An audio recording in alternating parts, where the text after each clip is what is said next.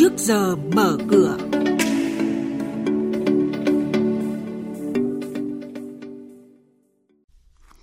Thưa quý vị và các bạn, Ngân hàng Nhà nước giãn một năm lộ trình áp dụng tỷ lệ tối đa về dùng vốn ngắn hạn cho vay dài hạn của các ngân hàng thương mại.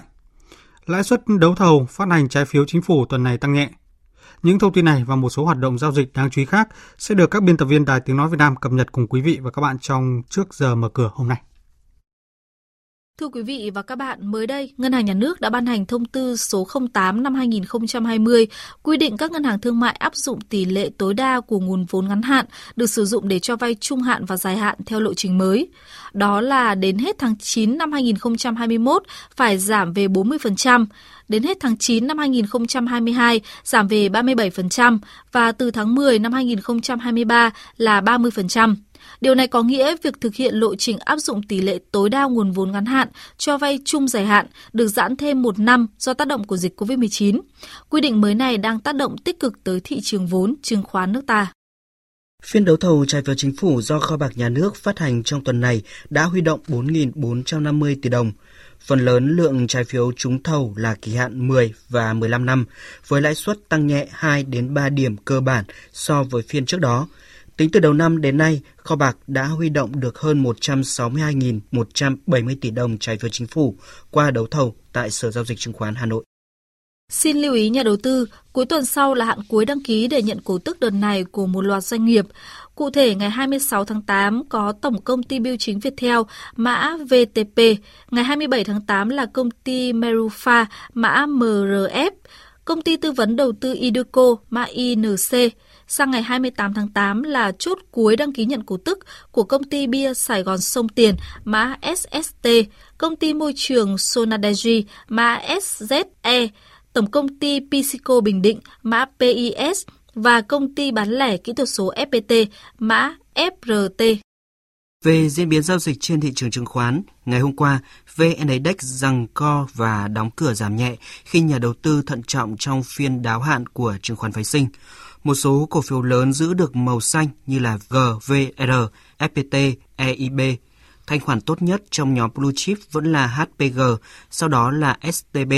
Còn chỉ số HNX Index được cổ phiếu ACB nâng đỡ nên kết thúc phiên với màu xanh tăng điểm nhẹ. Với kết quả giao dịch ngày hôm qua, thị trường chứng khoán sáng nay sẽ mở cửa với VN Index khởi động từ 848,2 điểm, HNX Index bắt đầu từ 121,1 điểm, còn Upcom Index là 57,1 điểm.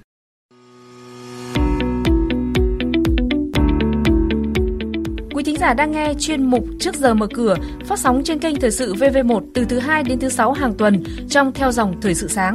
Diễn biến thị trường chứng khoán Biến động giá hàng hóa được giao dịch liên thông với thế giới trên Sở Giao dịch Hàng hóa Việt Nam. Nhận định phân tích sâu của các chuyên gia tài chính, cơ hội đầu tư được cập nhật nhanh trong trước giờ mở cửa.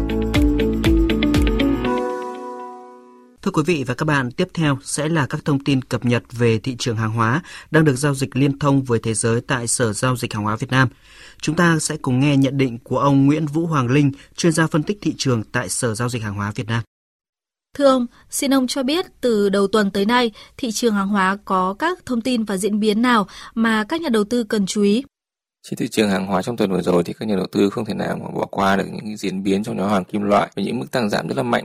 Trong phiên hôm qua thì MXV Index kim loại đã giảm 1,3% xuống còn 1.562 điểm. Trong đó thì riêng giá đồng đã giảm 1,6% xuống chỉ còn 6.557,64 đô la Mỹ một tấn sau khi đã tăng mạnh 4,2% trong những phiên đầu tuần lên mức cao nhất kể từ tháng 6 năm 2018.